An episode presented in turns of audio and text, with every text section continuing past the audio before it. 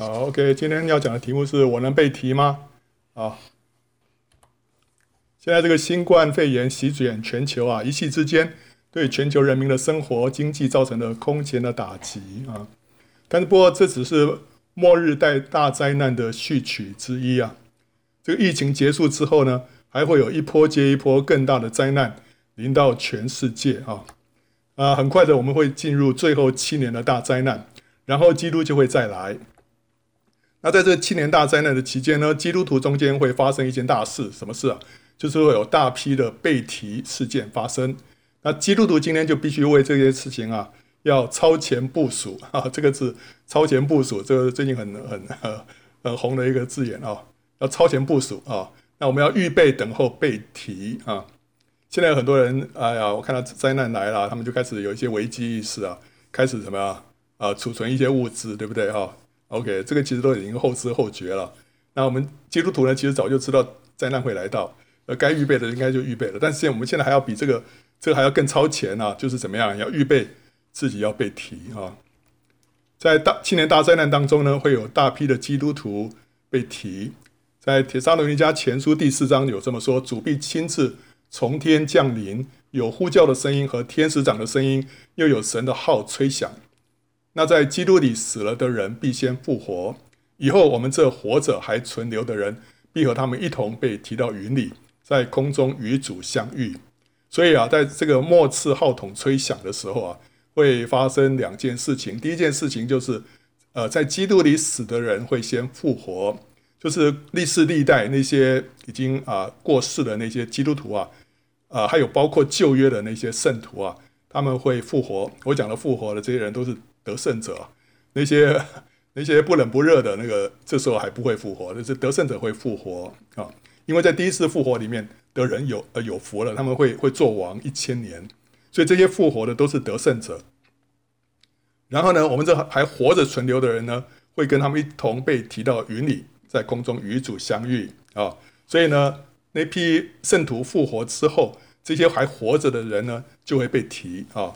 那从保罗这句话里面听起来好像是我们这些哈呃存留人都会被提，那其实不是所有的基督徒都被提啊，只有得胜的会被提啊。我们看了一下这个这个七年末后的七年啊，这个是呃从这个第七个印啊，羔羊揭开第七个印之后呢，就会有七号吹响，然后接下来有七个碗啊，然后最后呢主耶稣会公开降临啊。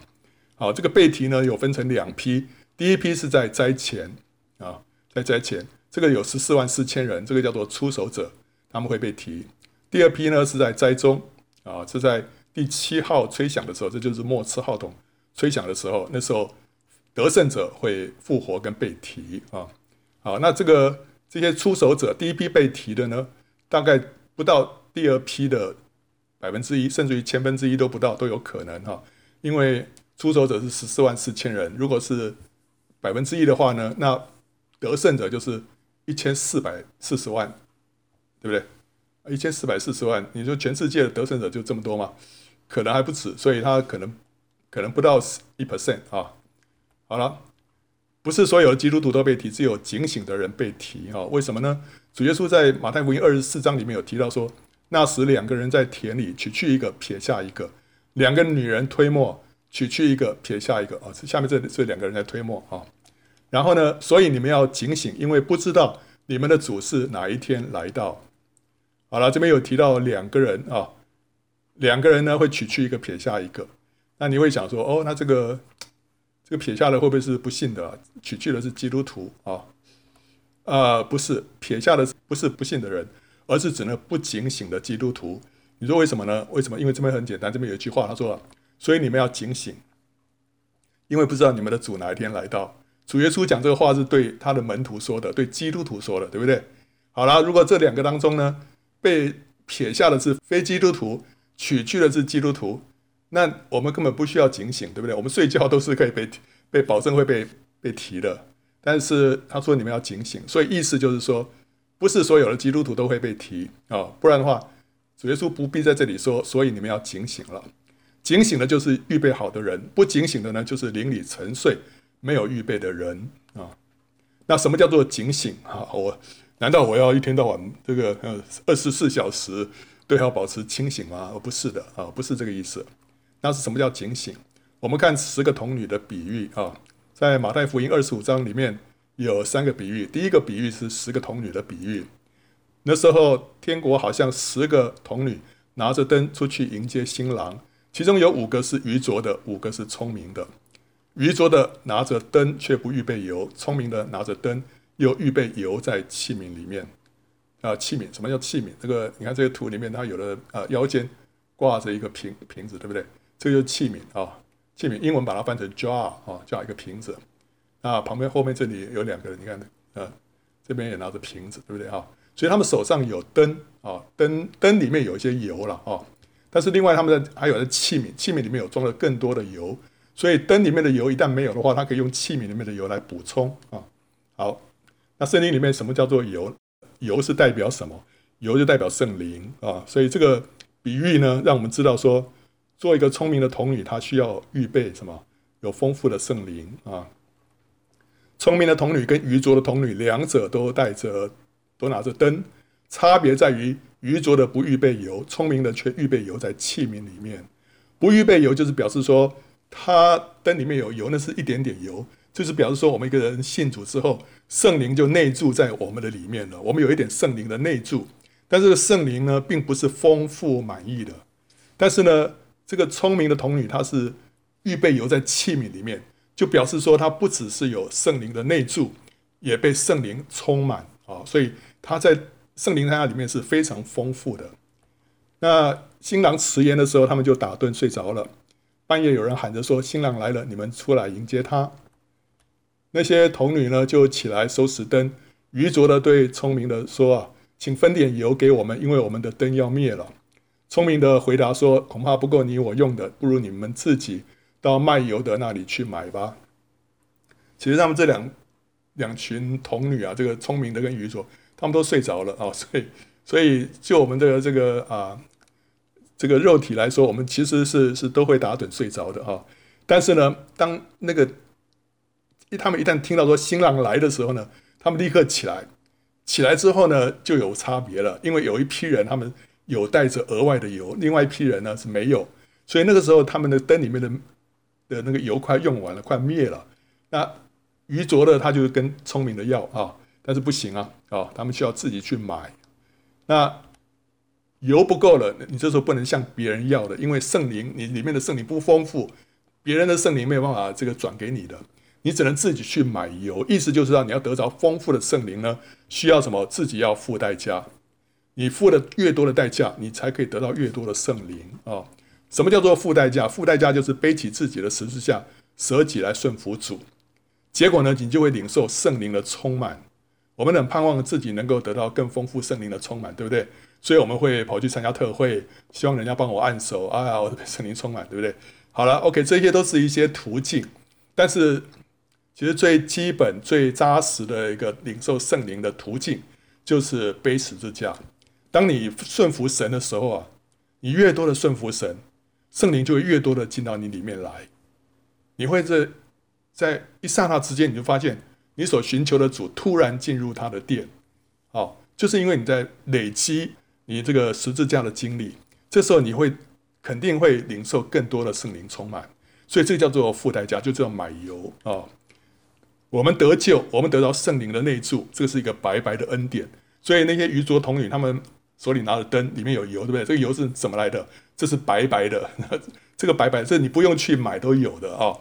但是呢，你要成为一个得胜者，你要得到丰富的圣灵呢，你就需要付代价去买哦，要付代价去买。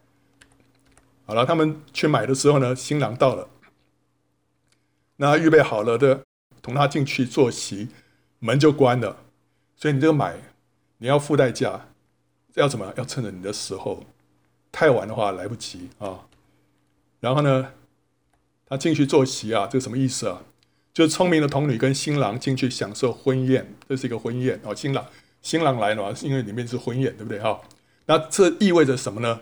他们能够那个聪明的童女能够进去，意味着就是这个是得胜者，得胜者被提，所以呢，能够跟主呢一同在千年国度里面享受羔羊的婚宴。那这个婚宴是宇宙当中最大的一个婚宴，它持续一千年啊，不是一下子就结束，它是持续一千年，所以这是这是天父为他的儿子啊所预备的一场婚宴。那得胜者能能够进去啊，可以在这上面享受多久啊？享受一千年。在这一千年当中，他们既在享受那个婚宴，同时他们也坐在天上与羔羊一起坐着为王啊。那其余的童女这时候就随后也来了，说啊，主啊，主啊，给我们开门啊！他就回答说：我实在告诉你们，我不认识你们。所以呢，他说你们要警醒啊，因为那日子那时辰你们不知道。OK，所以这里面有讲到要警醒。所以这批人是怎么样？没有被提的。在被提的事件发生的时候，他们是被撇下的啊、愚拙的童女被排拒在婚宴之外呢，意味着这不得胜的人呢，在被提的时候被撇下，无份于羔羊的婚宴，在一千年当中呢，哀哭切齿。而是不是说只有哀哭切齿几天啊？什么没有？不是七天啊，或者十四天？不是一千年啊！这一千年他们在那边懊悔，懊悔自己没有怎么样。预备好自己的油啊！所以主耶稣所谓的警醒呢，第一个，它的意义就是要满有圣灵，光有一点点的圣灵内住是绝对不够的，没有办法被提的。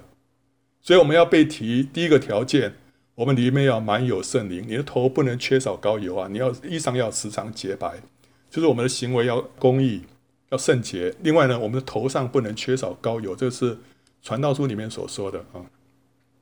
常常被被圣灵来充满啊！这个圣灵的充满不是讲到说那个能力，就讲到说我们的生命，我们要常常连在这个这个葡萄树上啊！好，所以被提的条件啊，我们就从几个角度来看。我们第一个从马太福音二十五章来看，被提有几个条件。第一个条件就是要满有圣灵啊！以弗所书里面啊五章十十八节说：不要醉酒，酒能使人放荡的，要被圣灵充满。啊，好了，他为什么把醉酒跟圣灵充满放在一起呢？因为这两个有一个共通点是什么？一个是被酒控制，一个是被圣灵控制啊、醉酒呢，就是被酒控制；被圣灵充满呢，就是被圣灵来管制跟引导。所以我们要过一个被圣灵充满的生活，意思就是说，我们要被圣灵来管制跟引导。那一旦我们被圣灵来管制引导，我们被圣灵充满，我们满有圣灵之后。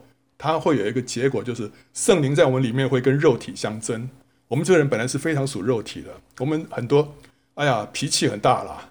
然后呢，我自己有很多这种什么这个情欲啦，这个什么一些各方面东西一大堆啊。但是呢，一旦圣灵在我们里面充满，然后在我们里面满意的时候，它会跟这个肉体相争，会胜过这个肉体。所以满有圣灵的人呢，就不会放纵肉体的情欲。反而会什么结出圣灵的果子？圣灵的果子呢，就是仁爱、喜乐、和平、忍耐、恩慈、良善、信实、温柔、节制。所以你说，哎，你你怎么知道你有你满有圣灵？你就看你这个人有没有结出这些圣灵的果子啊？所以满有圣灵的结果呢，就会什么？会结出生命的果子来啊。那我们要更多得着圣灵的秘诀呢，就是要背起自己的十字架，舍己来顺服主。这个就是去买油啊，买油。倒空舍己就是什么意思呢？就是放下我自己的意见、喜好跟选择。我们人有思想，呃，有感情，有思想，还有意志，对不对？我意志，我有，我有一些选择；我的思想，我有一些意见；我的感情，我有一些喜好。那这里面都都代表我这个人，我我喜欢，我想，我我爱怎么样？但是我把这些东西都放下，我把的意见、喜好跟选择都放下。怎么样呢？这个就是舍己，这就是倒空。然后呢，我顺从神的旨意，就是十字架。所以刚才 Marvin 就说了，十字架不是讲到受苦，十字架讲到顺服啊。我顺从神的旨意，这就是背起我的十字架。这结果就会越多的被圣灵充满，同时呢，我们也会越多的经历到神的同在跟显现。你每一个顺服啊，每一次的顺服。一定会带来神更多的同在跟显现，你会突然发现哇，神突然靠近你，神喜悦你那样的顺服，虽然好像看起来一个小小的顺服，但神非常的喜悦。所以主耶稣说：“有了我的命令又遵守的，这人就是爱我的，爱我的必蒙我父爱他，我也要爱他，并且要向他显现。所以，我每一个顺服啊，会带来神的显现，带来主的显现在我们的里面，你会非常的、非常的喜乐，你会很深的被他触摸到。当这样的经历越来越多的时候，你根本就是时时刻刻被圣灵充满啊。所以呢，被提的人呢、应该要经历到满有圣灵。那你，呃，也许你说，哎呀，哇，这个第一关我就过不了了，我这样我怎么可以被提呢？不会的，我们就是一步一步来哈。我们就是想说，主啊，我现在开始，从现在开始，我定义要来学习顺服你。你要帮助我成为一个顺服的人。当你有这样的心的时候，神会靠近你，神会加给你力量，你会渐渐的感受到圣灵在你里面越来越加的丰富。你不再只是一个得救的人，你乃是一个得胜的人啊啊！这些都不是靠我们自己的，都是靠神的恩典。但是你有这样的心，神就愿意加给你力量啊。第二个被提的条件就是要用心做工啊，就是要结出工作的果子来啊。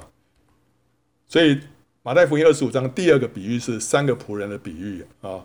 天国又好比一个人要往外国去，就叫了仆人来，把他的家业交给他们，按着个人的才干给他们银子，一个给了五千，一个给了两千，一个给了一千，就往外国去了。这个一千银银子啊，就是原文是一个一个 talent，一个 talent 就约约相当于十五年的工资，哇，不少哎！一千银子就是十五年的工资啊，所以两千的话是三十年，五千的话呢，哇，这个是七十五年的工资啊，所以这个都是相当大笔的钱哈。这个主人就交给这三个仆人去处理啊，然后呢，领五千的随即拿去做买卖，另外赚了五千，那领两千的也赚了。两千，但那领一千的呢，就掘开地，把主人的银子埋藏了啊。所以你看到这个上面的图啊，左边两边，左边右边这都在做生意，中间那个呢是把把它埋藏埋在地里面啊。好了，过了许久，那些仆人的主主人来了，和他们算账。那领五千银子的又带着那另外的五千来说：“主啊，你交给我的五千银子，请看我又赚了五千啊。”主人说：“好，你这又良善又忠心的仆人。”你在不多的事上有忠心，我要把许多的事交派你管理，可以进来享受你主人的快乐啊！这就是得胜者的赏赐。他们呢，有份于羔羊的婚宴，在千年国度当中作王。我们现在在讲说哪些人可以被提，对不对？第一个就是那些聪明的童女。现在讲到就是聪明的这些仆人啊，他们呢，他们会得到赏赐。这个赏赐就是。能够被提进到千年国度里面做王，然后有份于羔羊的婚宴啊，所以这个主人给他这五千两五千银子啊，我看起来是很多，对不对？哇，这个是，可是，在神的眼中，这还是只是小事情啊，不多的事上。但是你在这不多的事上有忠心，神会把更多的事啊派你管理。那在一千年当中啊，那领两千的也来说，主啊，我你交给我两千银子，请看我又赚了两千啊。主人说：“好，你这又良善又忠心的仆人，你在不多的事上有忠心，我要把许多事派你管理，可以进来享受你主人的快乐啊。”所以讲的话跟前面那个呃仆人的是一模一样。他说：“所以无论才干大小，只要忠于托付呢，主的称许是一样的。”那领一千的也来说：“主啊，我知道你是忍心的人，忍心意思就是严苛了，hard、harsh、tough 啊，是一个很严苛的一个主人。”没有种的地方要收割，没有善的地方要聚敛。我就害怕去把你的一千银子埋藏在地里，请看你的原银子在这里。其实他对于主人的认识是错误的认识，他这个人显然对主不认识，所以这也是为什么他后面的行为是错误的。所以我们需要对神有一个正确的认识啊。一个人对神有错误的认识，就影响他一个人服侍的动机跟品质。如果你认为神是这样的一个神啊，他只是功利导向，或者说是这个这个叫做 performance orientation 啊，这个只是看你的表现来来打分数，那你就说我再怎么样，我就要表现得好哦，然后来去得神的喜悦。实际上这次会影响到我们这个人，我们就觉得哦，那今天我如果做得不够好，神就不爱我啊，我要做得好才神才爱我，然后你就会各方面就要用表现来肯定自己，其实神无条件的接纳我们，你如果在神的爱里面感觉到完全被接纳的话，你的服饰不会不会有那许多扭曲的现象出现，你的动机、你的品质会不一样啊。那不管怎么样，这个领一千的这个人呢、他对于他的主人有一个错误的认识。好了，那所以这个主人就就着他的话说：“你这又饿又懒的仆人啊，你既知道我我没有种的地方要收割，没有善的地方要聚敛，就当把我的银子放给兑换银钱的人，到我来的时候可以连本带利收回。”啊，好了，所以如果你的恩赐、你的才干不大的话，他说还有一个办法，就是你可以把它放在兑换银钱人的地方啊。哦，这是什么？这表示教会啊，你把你的才干放在教会里面啊。前面两个仆人是自己会想点子来传福音，第三个仆人呢，他才干比较比较少，但是他还至少他怎么样？他可以让教会来使用自己的才干，他只要遵命行事就好了。教会派你做什么事，你就好好去做。这样的话，你也会得到你的赏赐啊，对不对？即使是一些很简单的事情啊，去安排啊座位啊，然后呢去打扫，然后去做一些这种简单的事，这都都可以哦。也总总胜过把你的才干埋在地里面。那所以那个主人说啊，夺过他这一千来，给那有一万的，因为凡有的还要加给他，叫他有余；没有的，连他所有的也要夺过来，把这无用的仆人丢在外面黑暗里，在那里必要哀哭切齿了。所以这是不得胜者无分于羔羊的婚宴，无分于千年国度的赏赐。他就是在被提的时候会被撇下来的那另外那个人啊。好了，所以。被提的条件，第一个是满有圣灵，第二个是要用心做工。用心做工呢，就是用心、用心啊，去发挥神给你的的才干 （talent） 或者是恩赐 （gifts） 啊，做成神要你做的工，使人因此蒙恩，心归向主。我这边讲的说是要用心做工，不是说我们要忠心做工。当然，他是一个忠心的仆人，但是如果你一直你做工需要用心，懂吗？不是只是忠心啊！我同样一件事情，我反复重复做，这叫忠心。没有，我们忠心就是说，我们需要真的是要用心呐、啊。你要想到说，用什么样的方式，人可以接受福音，人可以哈、接受主。你要你要用用心去想。然后那两个前面那两个仆人呢，就是他们用心，所以他们就又赚了很呃很多回来啊、这个要用心做工，并不是说你要成为一个传道人，全职服侍神。但是呢，你需要怎么样？要有为神而活的心志，让你的一切才干恩赐都被神所用，为他的旨意跟他的国度效力。这样你就是神的真仆人。即使你不是一个传道人，但是你可能比一个传道人更是神的真仆人啊、因为你是为神而活，你把你一切才干恩赐都给神使用。你在上班工作，可能那是你的祭坛啊、那个你在那边。在你的职场上面来服侍神，那也有可能那个职场呢，是你一个呃，那是你的副业，你的正业是在服侍神啊、好了，所以总而言之呢，你在神的面前，你就成为一个神的真仆人啊、因为你是在用心的为神在做工啊、那满有圣灵呢，好像在练内功；用心做工呢，好像是在练外功。前者就是这个满有圣灵，是使我们能够彰显神的形象；做工呢，使我们来为神掌权，赢得灵魂。这两个就是神造人的目的。所以达成这两大目的，就是得胜者就有份于被提，对不对啊？所以我们知道神造人啊，要按照他的形象，对不对？好，要彰显他的形象。第二个呢，要管理这地上的一切，就是要为他掌权啊。所以我们能够。满足这两个条件，其实就是得胜者，就有份于被提。那是不是蛮有圣灵？还有是不是用心做工呢？啊、是能不能被提的两大考题啊？呃，今天你要被提，你要你要这两两个题目上面要及格啊。但是很多人呢，直到人生结束，他面对神的审判的时候，才发现自己从来没有预备神的考题，或者说预备错了，就人生白活一场，结果死当。对不对？你突然发现，啊啊！我活了一辈子，我为了这些东西在在追求，在在在努力，要得着，就到最后呢，到神面前，神不问我这一些问题，神神的考题是另外一份。结果那个神的考题所问的问题，我一件都没有达成，因为我这辈子我从来没有为了这份考卷做过任何的预备。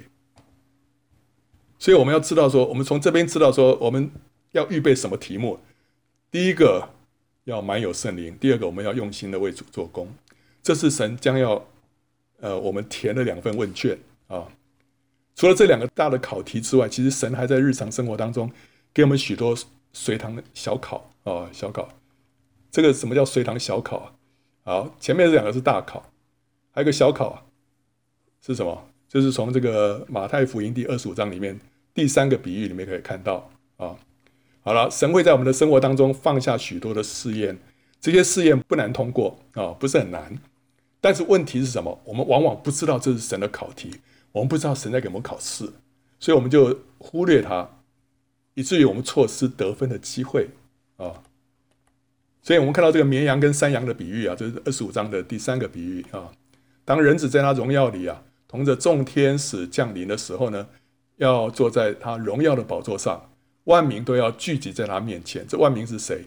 这万民是大灾难的幸存者，他们既不是基督徒，也不是以色列人，都是外邦人啊。这时候都因为这时候这个主耶稣公开降临了啊，降临，那这时候把万民就是剩下的还没有没有死在大灾难当中那些人，就都聚在一起啊，他要把他们分别出来，好像牧羊的分别绵羊山羊一般，把绵羊安置在右边，山羊在左边。于是王对那右边的说：“你们这蒙我父赐福的，可来承受那创世以来为你们预备的国，因为我饿了，你们给我吃；我渴了，你们给我喝。”我做客旅，你们留我住；我赤身肉体，你们给我穿；我病了，你们看顾我；我在监里，你们来看我。一人就回答说：“主啊，我们什么时候见你饿了给你吃，渴了给你喝呢？什么时候见你做客旅留你住，或是吃蒸豆体给你穿呢？又什么时候见你病了或在监里来看你呢？”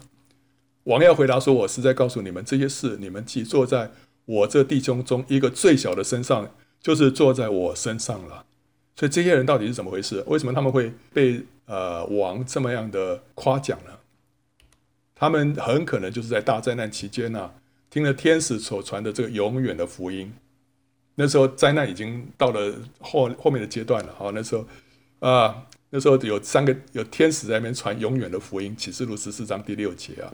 那那个福音是叫叫人要敬畏神。他没有说你们要信耶稣啊，因为那时候救恩的那个恩典的门已经关了。这时候他们所传的。那个永远的福音是叫人要来敬畏神啊，敬畏那创造天地的神。所以他们听了那个福音之后，他们就起了敬畏的心，就什么，就善待那些受逼迫的基督徒跟以色列人。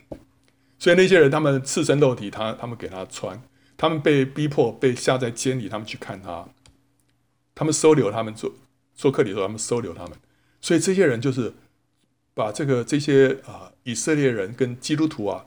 就善待他们，所以神说：“你们坐在这些人身上，就是坐在我身上。”王又要对那左边的说：“啊，你们这被咒诅的人，离开我，进入那位魔鬼和他的使者所预备的永火里去。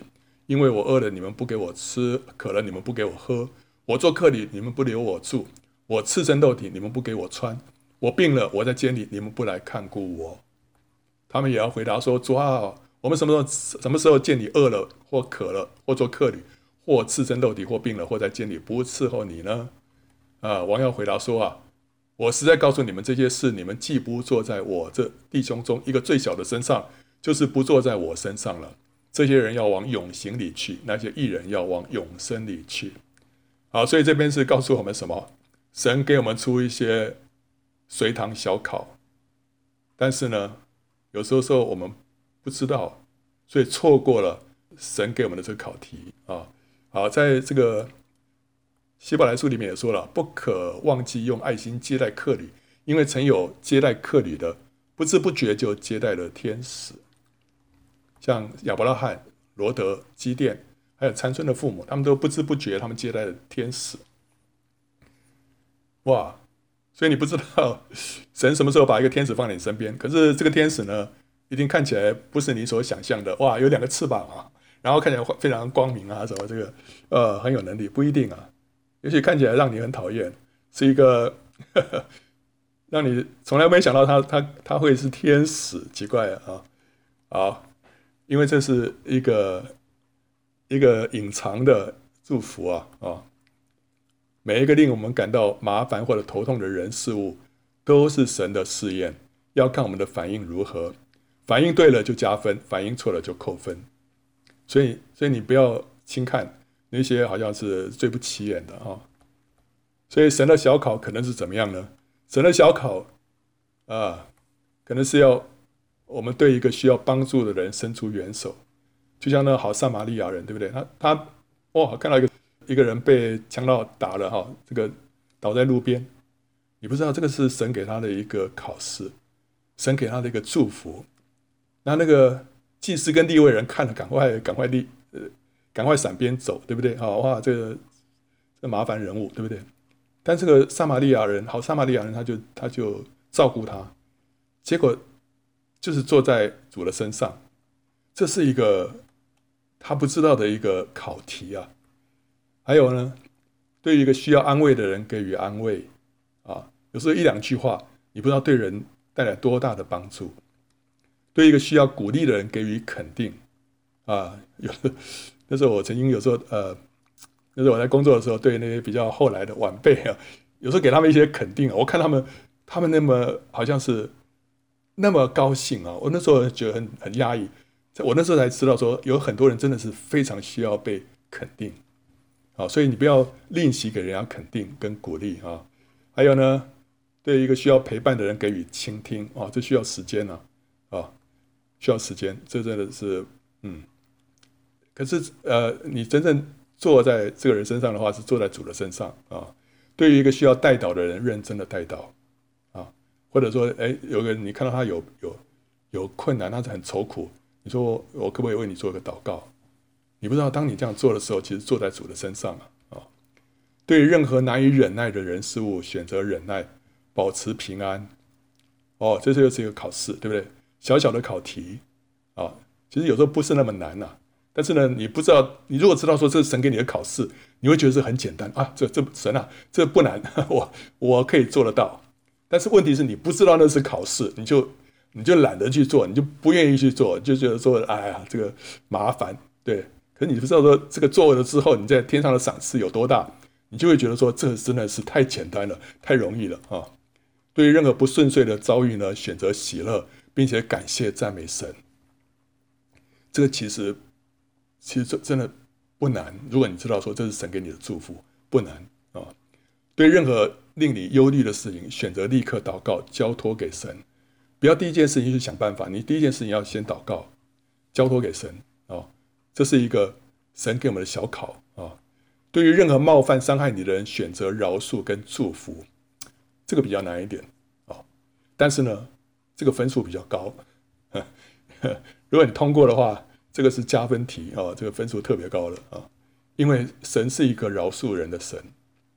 当我们饶恕人的时候，我们在彰显神的形象啊。所以主耶稣对那个钉他十字架的人，他也这样说，对不对？父啊，饶恕他们，因为他们所做的，他们不知道。当我们选择饶恕的时候啊，我们真的是非常的彰显神啊。还有，对于任何的试探，都选择拒绝、远避啊，定义讨主的喜悦。像那个约瑟，对不对？哇，这个他的那个女主人要诱惑他，虽然那时候他一个人在埃及啊，这个没有人知道。你知道有人犯罪啊，像 要上那个什么，那个嗯，那个叫做汽车旅馆 motel 啊，特别跑到远远方那个没有人认识的地方，在那边犯罪。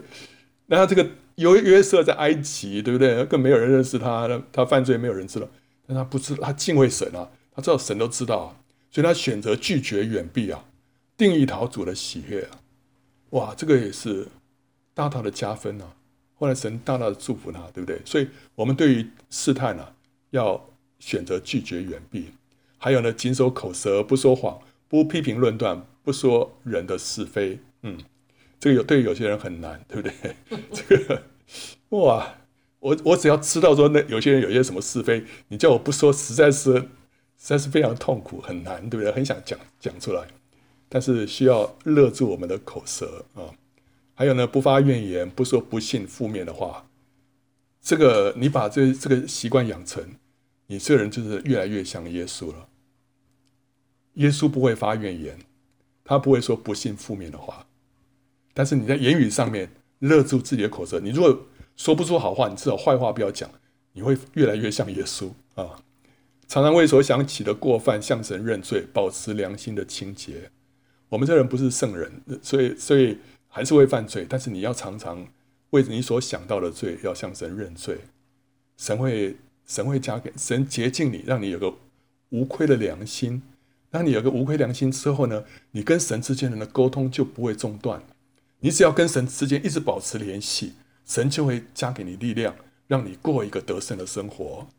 还有在每一个挑战跟考验当中呢，要仰望神的恩典跟力量。所以这一切的得胜都不是靠自己。主啊，求你帮助我，我我我力不能胜，求你帮助我，你帮助我能够喜乐，你帮助我能够赞美。主啊，你帮助我能够忍耐。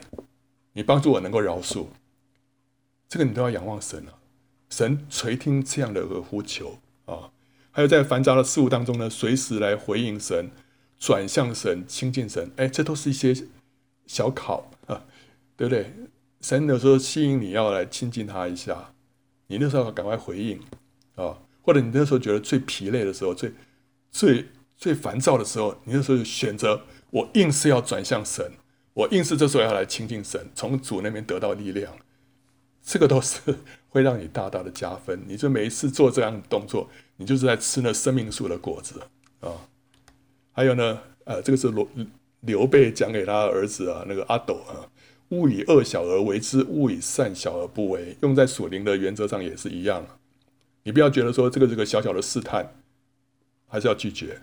不要以为说只是小小的一个顺服。不知道，你知道神非常的、非常的宝贵啊。然后呢，接着我们再看哈，关于这个怎么样能够被提哈，我们可以从另外一个角度来看啊。我们刚刚是从这个马太福音二十五章来看，我们现在从启示录来看啊。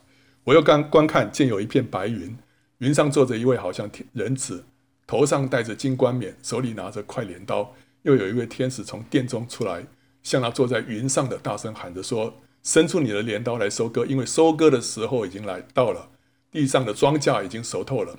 那坐在云上的就把镰刀扔在地上，地上的庄稼就被收割了。好，这里有讲到那个云上的天使丢下一个镰刀收割，那为什么呢？因为地上的庄稼已经熟透了。收割是什么意思？收割这个庄稼，意思就是象征圣徒被提，这些庄稼就是那些圣徒，成熟的圣徒。这个时候呢，要到被提的时刻了，所以呢就丢下一个快镰刀，然后呢就把那些收割了，所以圣徒就被提了。那被提的条件是什么？要成熟，好，生命要成熟就可以被提。那我们知道秧苗啊要成熟啊，它要经过几个过程哈，它要它要它要领受那个雨水。当那个他们是秋天播种，到了春天夏天收割，好，然后呢，这个收割之前会下一场春雨，让那个谷粒呢就饱满了。之后呢，经过烈日的曝晒之后，然后接着就可以收割了，那所以就成熟了啊。所以这个是一个秧苗到成从它呃这个开始到成熟的过程，要经过春雨，要经过烈日。你知道这个春雨是象征什么？象征圣灵啊。烈日呢，烈日的曝晒就是象征十字架啊。所以一个人他的。灵命要成熟，要经过春雨跟烈日，需要需要经过圣灵跟十字架。那圣灵跟十字架刚好都是在什么？在对付什么？在对付我们的肉体，它要致死我们的肉体啊！为什么？因为在地位上，我们的肉体已经被钉死在十字架上了，所以我们肉体被钉死。第一个是靠十字架，因为知道我们的旧人，这个就是肉体了，与他同钉十字架，使罪身灭绝，叫我们不再做罪的奴仆。所以在地位上呢，我们这个肉体已经死了，跟主耶稣同钉在十字架上了。所以这是我们的法律的依据啊，死了。但是呢，我们需要去经历它，怎么样经历？靠着圣灵。所以在经历上，圣灵会带领我们进入肉体已经死了实际啊。所以罗马书八章十三节说：“你们若顺从肉体活着，必要死；若靠着圣灵致使身身体的恶行，必要活着。”所以圣灵跟十字架，这是致死肉体的。两个要素啊，那当以色列人从旷野进到美地，就是讲到我们这个人呐、啊，从我们还是一个秧苗，到成熟的过程。当我们成熟之后，我们就等于是进到美地了。从旷野到美地之间，就是怎么样一个致死肉体的过程。他们在旷野的四十年当中，所有的老的那一代都倒闭在旷野。老的那一代就象征我们的旧人，我们的肉体都死在旷野了。当他们过约旦河的时候，也象征这个肉体死了，好，被埋葬了。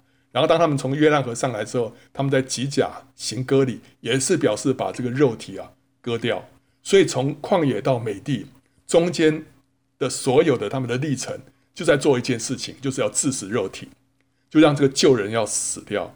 只有肉旧人死掉，新人才可以进到美地里面。所以我们的灵命才是成熟啊。所以灵命要成熟要怎么样？就是要致死肉体啊。这个就是。生命成熟就是肉体死了啊，然后我们知道这个麦子经过太阳的曝晒啊，它最终就成熟了。这个时候它向着天的部分呢，就是金黄的麦穗；向着地的部分呢，就很松，那些根啊就很松了，好像死了一样。那时候就根就开始枯干啊，就以至于呢就很容易就拔起来啊。那基督徒的生命成熟的时候也是这样子，它是向着这个世界呢，就是向着这个地啊。是死的，他就不再紧紧的抓住这个地，抓住这个世界，以至于呢，当人一拔，他就可以很容易的被提升天了。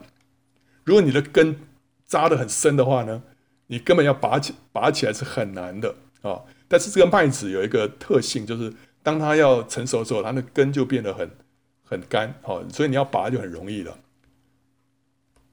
罗德的妻子被救出所罗玛城的时候，就因为。眷恋那个城啊，回头一看就变成一根盐柱。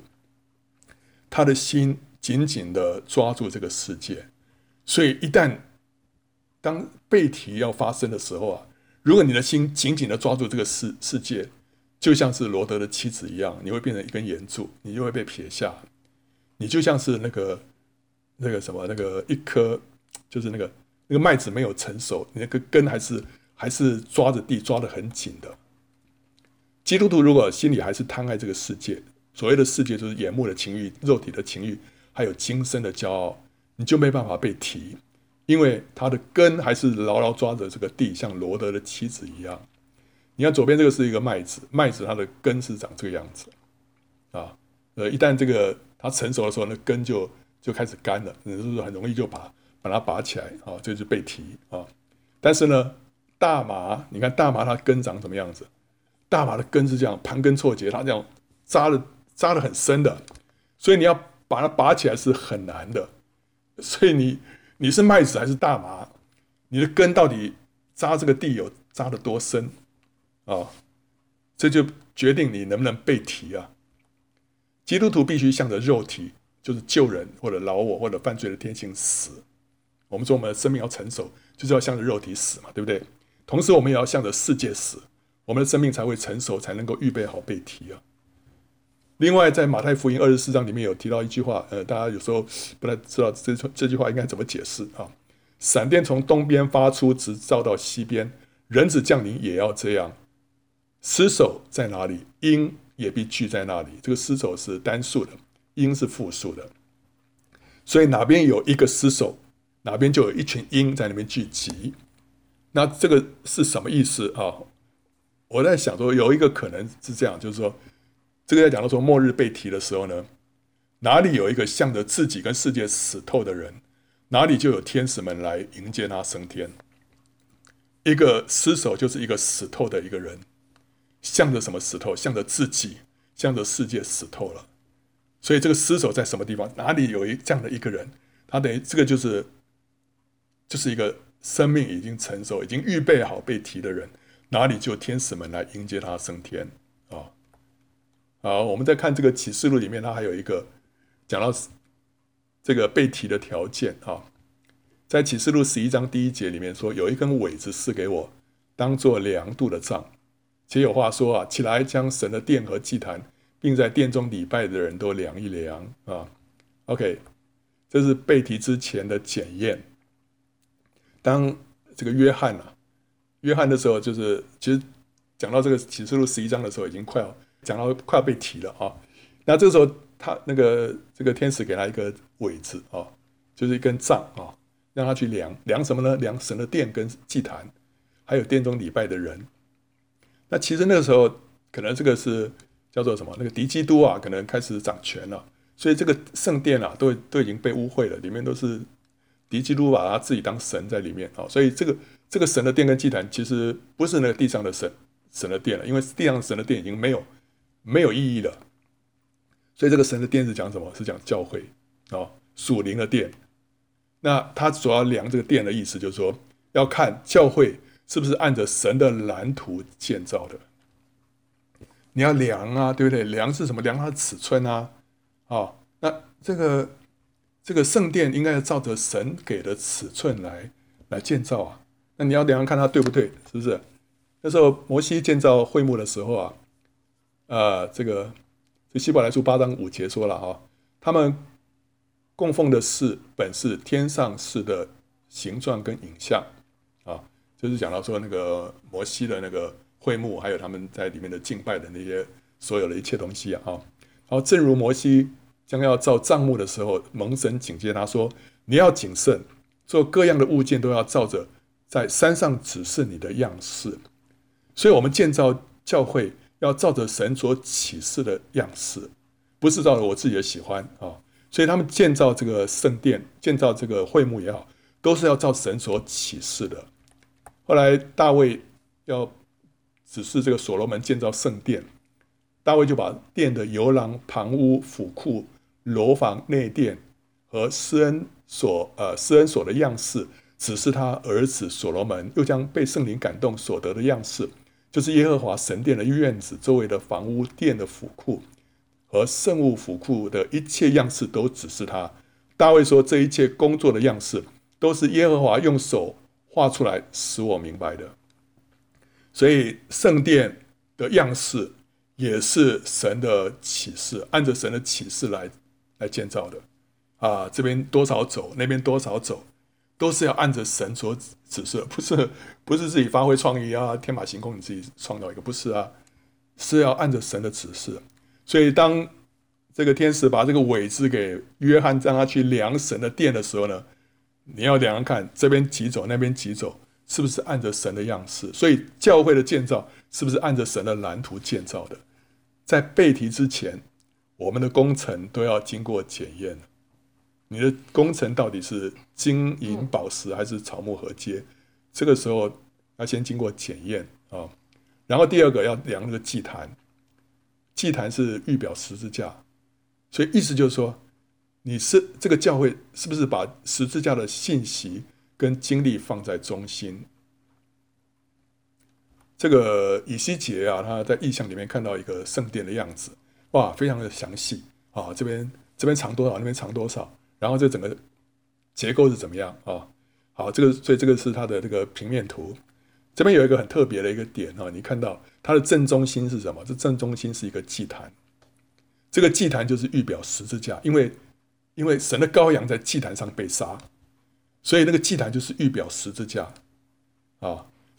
祭坛是一个献祭的地方，我们背自己的十字架跟随神，也是表示说我们把自己献上当做活祭。所以祭坛是一个奉献的地方，是预表十字架的一个地方。好，所以神的圣殿呢，应该是怎么样？祭坛是放在正中央，所以十字架的信息跟经历是教会生活的正中心。十字架的信息，这个是全宇宙当中最伟大的一个信息。神的儿子为我们钉在十字架上，所以这个是全宇宙的。的头条新闻哦，这是神最看重的一个新闻，所以这个是我们所有信息的中心，也是我们经历的中心。我们今天在地上可以经历很多事情，但最重要的一个经历是十字架的经历，就是顺服神的经历。这个经历可以带给我们生命，带给我们祝福哦。所以我们一定要经历十字架。当我们经历十字架的时候，我们这个人就被神改变，像神哦。所以。今天教会里面会传讲很多很多东西哇，怎么样让你能够更加的啊、呃、家庭幸福啦哦，然后事业成功啦哦，然后那个财务这个丰富啦什么等等哈啊这些其实这些也没有什么不好哦，但是要紧的那个核心是十字架的信息有没有在那里啊，所以这个要要量啊，要量，所以他看看这个教会的这个祭坛的尺寸对不对啊？然后要看礼拜的人，信徒的灵性是不是已经具备该有的成熟度，是不是已经预备好要被提了？这个是这个等于是工厂一些货物啊，要要出厂之前的品管，你要去你要看看是不是检查是不是都合格才能够出厂。信徒的灵性是不是该有的成熟度？当然你，你你才刚刚信主几天，我怎么能够成熟呢？但是几天有几天的成熟啊，该有它的成熟度；一年有一年该有的成熟度，两年有两年该有的成熟度，对不对？哦，你每一个不同的年龄有它不同该有的样式，但是你只要满足你的你那个年龄该有的样式的话，你就 OK 啊啊。但是最终我们要怎么样呢？只等到我们众人在真道上同归于一，认识神的儿子，得以长大成人，满有基督长成的身量。今天我们离被提还有多久啊？至少五年，因为从大灾难开始之后，经过五年之后就被提。现在大灾难还没开始，那假设大灾难明年开始，那就还有六年。如果是后年开始的话，我们还有七年。OK，从至少五年啊，这五年当中。足够你长大成人，满有基督长成的身量。你不要说我啊，主啊，我在刚信主啊。我跟你讲，你你今天听到这个信息，你剩下的时间是够够你够你认识神的儿子，长大成人，满有基督长成的身量。所以，我们不能拿这个当借口说，主啊，我我是小 baby 啊，不是。现在神给我们时间，所以我们要要要赶快在真道上要同归于一。什么叫做在真道上同归于一啊？啊，这个灵恩派有灵恩派的看法，福音派有福音派的看法。但是为什么为什么两者之间那个老是斗不拢？因为你只看到真理的一部分。当你在真真道上一直往前的时候，你就会发现这两者都是出于神的祝福，都是神神的丰富，基督的丰富。那时候你就不会在那边批评这个批评那个。哦，你那时候会认识神的儿子是何等的广阔。啊，啊，所以我们需要在这个真道上一直长进，满有基督长成的身量。所以在这个背题之前呢，约翰在那边量啊量啊，所以量过之后，神说你你还要怎么样？还要再再说发预言，向多国多民多方再发预言。为什么呢？因为那些还还没有合格的，他们要赶快赶快什么补修，赶快赶快恶补，最后一点时间你们要赶快跟上啊！啊，所以那时候他给他这根尾子，这尾子是什么？就是一个标准啊。这个标准是什么？这其实可以说，我们如果从启示录来看的话，就是对七个教会的得胜者的要求。啊，前面启示录第二章、第三章里面讲到七个教会里面，神在教会里面呼召得胜者，这些得胜者就是将来要被提的那班人啊。你要满足这些得胜者的要求，你就可以被提了。所以被提的条件，我们现在如果从启示录第二章到第三章来看，第一个是以弗所教会，以弗所教会神给他的赞许是。他为主劳碌，忍耐，不乏倦，不对恶人妥协，能够分辨假使徒，恨恶尼哥拉党的行为啊。但他的他神对他的责备就是离弃起初的爱心，所以神呼吁他要反省，要悔改，要行起初所行的事。所以对于这个教会的得胜者，神的呼吁是什么啊？这个教会就像是一个精明能干的妻子，可是却没有兴趣多陪丈夫谈心。所以呢，神要他们怎么样？要花时间来亲近神，与神同在啊。这个叫做恢复起初的爱心啊。你起初刚刚信主的时候，你那时候觉得神的同在何等的甘甜，对不对？哇，好喜欢在神的面前呢。但是后来呢，你就渐渐的啊，开始服侍了，啊，开始这个更多的服侍了，好像是当然了，是很热心的在那边服侍神哈，然后做神的工哈。但是呢，神渐渐不满足的是什么？因为你在神面前亲近他的时间越来越少了，越来越少了。到时候你就在忙着施工啊、那你你圣经也读了很多了，所以你对于这些真真理啊，还有那些假使徒啦，那些不对的教训，你都能够分辨。问题是，你在神面前的时间真的是越来越少了。神要他恢复起初的爱心，行起初所行的事。第二个教会士每拿教会，神对他的赞许是他，他们面对患难、贫穷、毁谤、囚禁等重重的试炼呢，却依然能够站住，信心坚固。神就呼吁他们要至死忠心啊、所以前面虽然有逼迫，但是不要怕死，千万不要晚节不保。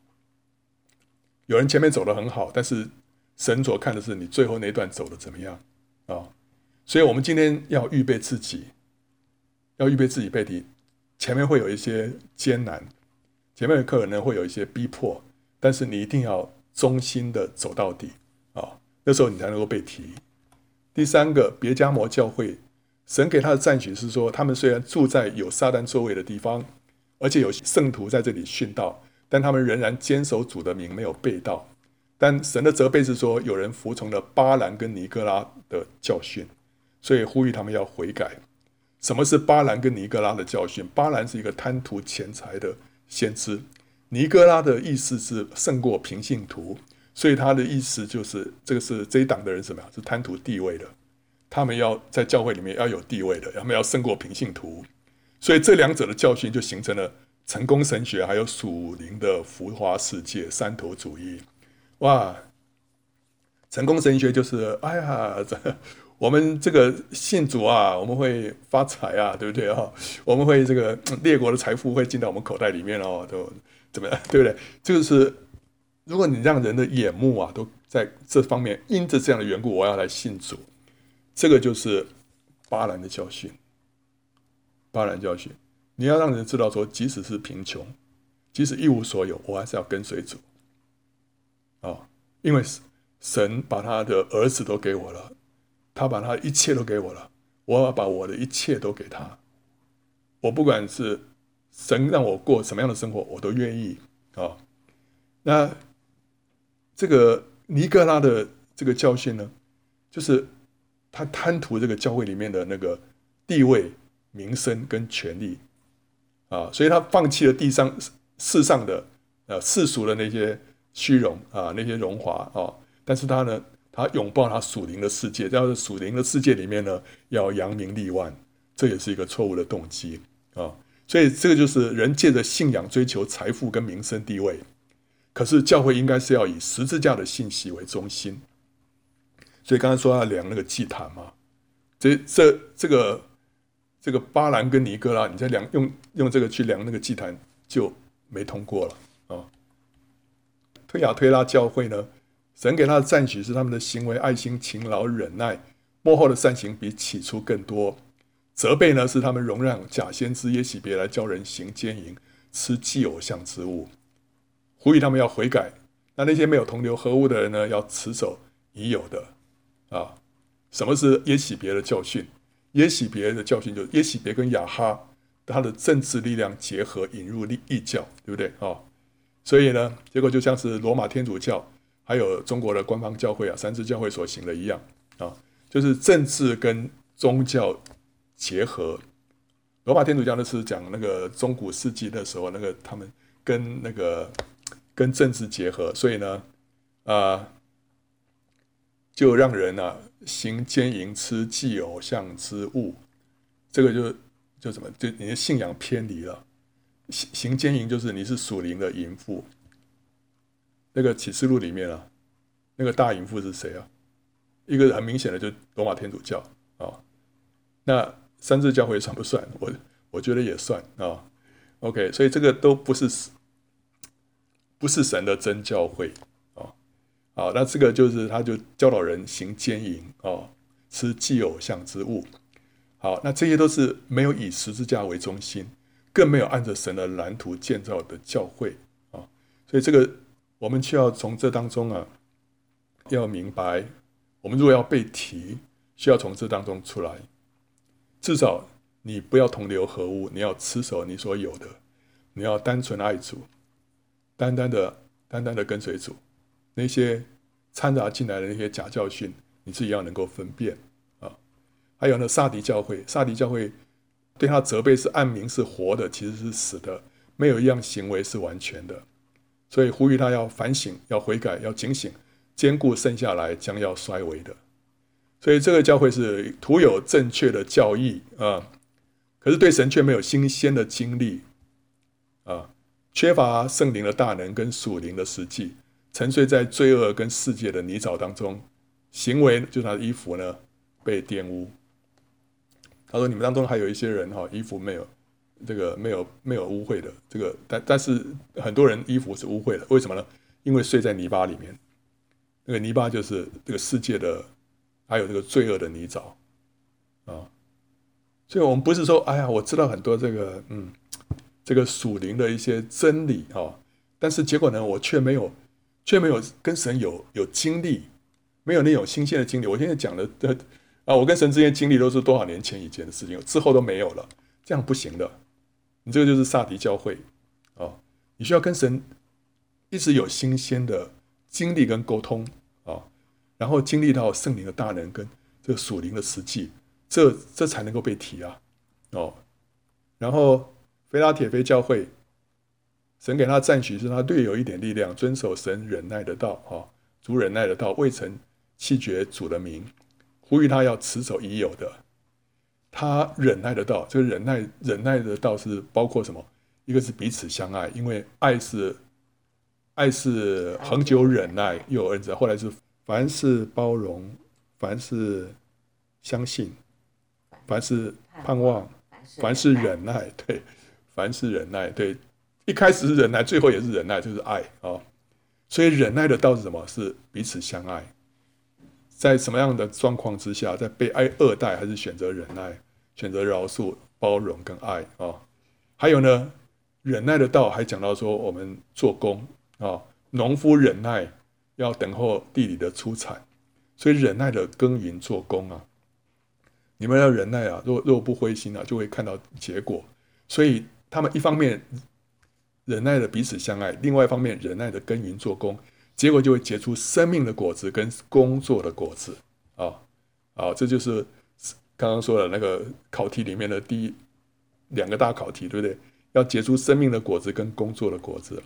最后这个老底家教会啊啊，他们的他们被责备什么？不冷不热了，自满啊！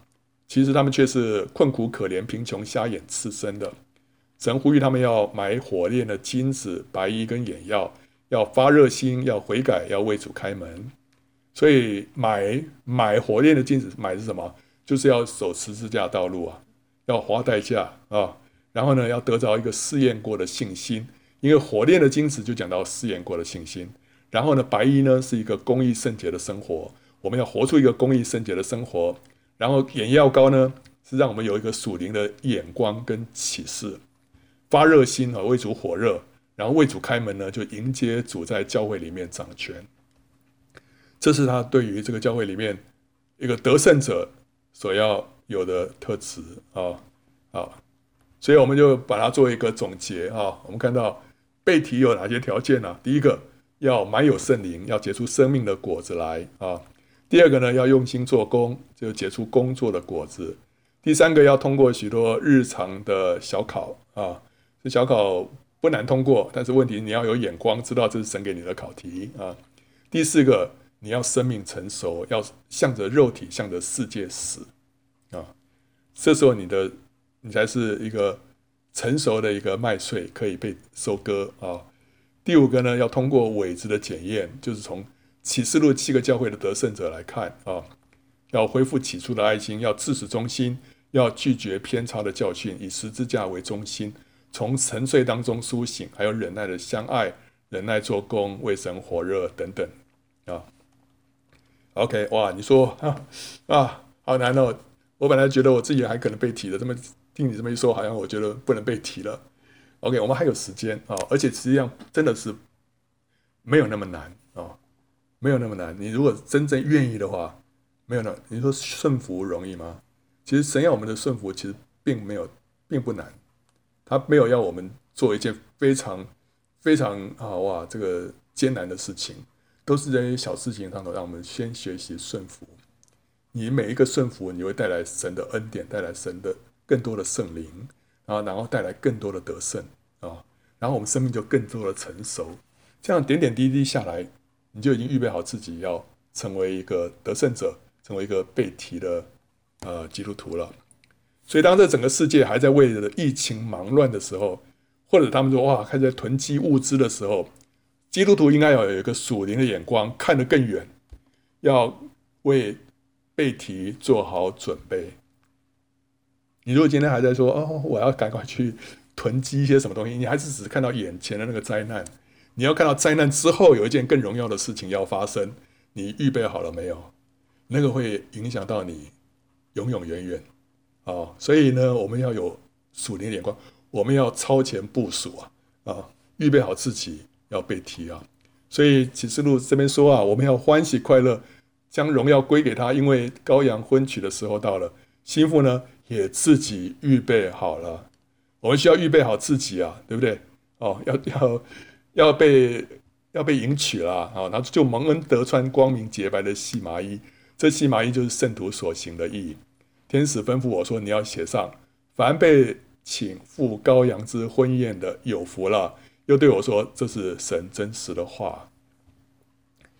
我们今天被提，我们就有份于羔羊的婚宴。这样的人有福了啊！不是全教会都会被提。如果全教会都被会被提的话，神不会要我们要警醒，因为那不警醒的会被撇下。所以只有警醒的会被提。所以我们要灵里面警醒啊，灵里面要警醒，然后要预备好自己。”把握我们现在所有剩下不多的时间，为神而活，啊，让神在我们身上的心意得以成全。今天其实我们为神活一天啊，我们那天就有价值，我们那天就喜乐。我今天不是说做一切要为着等到那一天被提啊，我这一切前面的好像这个预备的这个考试啊，才终于有了回馈。没有，今天我们每一天为主而活。我们当下马上得到神的喜悦，得到他的笑脸，我马上就觉得说：“哎呀，真的是在地如同在天哦。”好了，所以这是一条荣耀的道路，是喜乐的道路，呃，不是痛苦的道路啊。这个我们要有一个对神有一个正确的认识，他敞开手欢迎我们啊，为我们加油，让我们要啊，在那天荣耀的日子里面呢，在云上与他相见。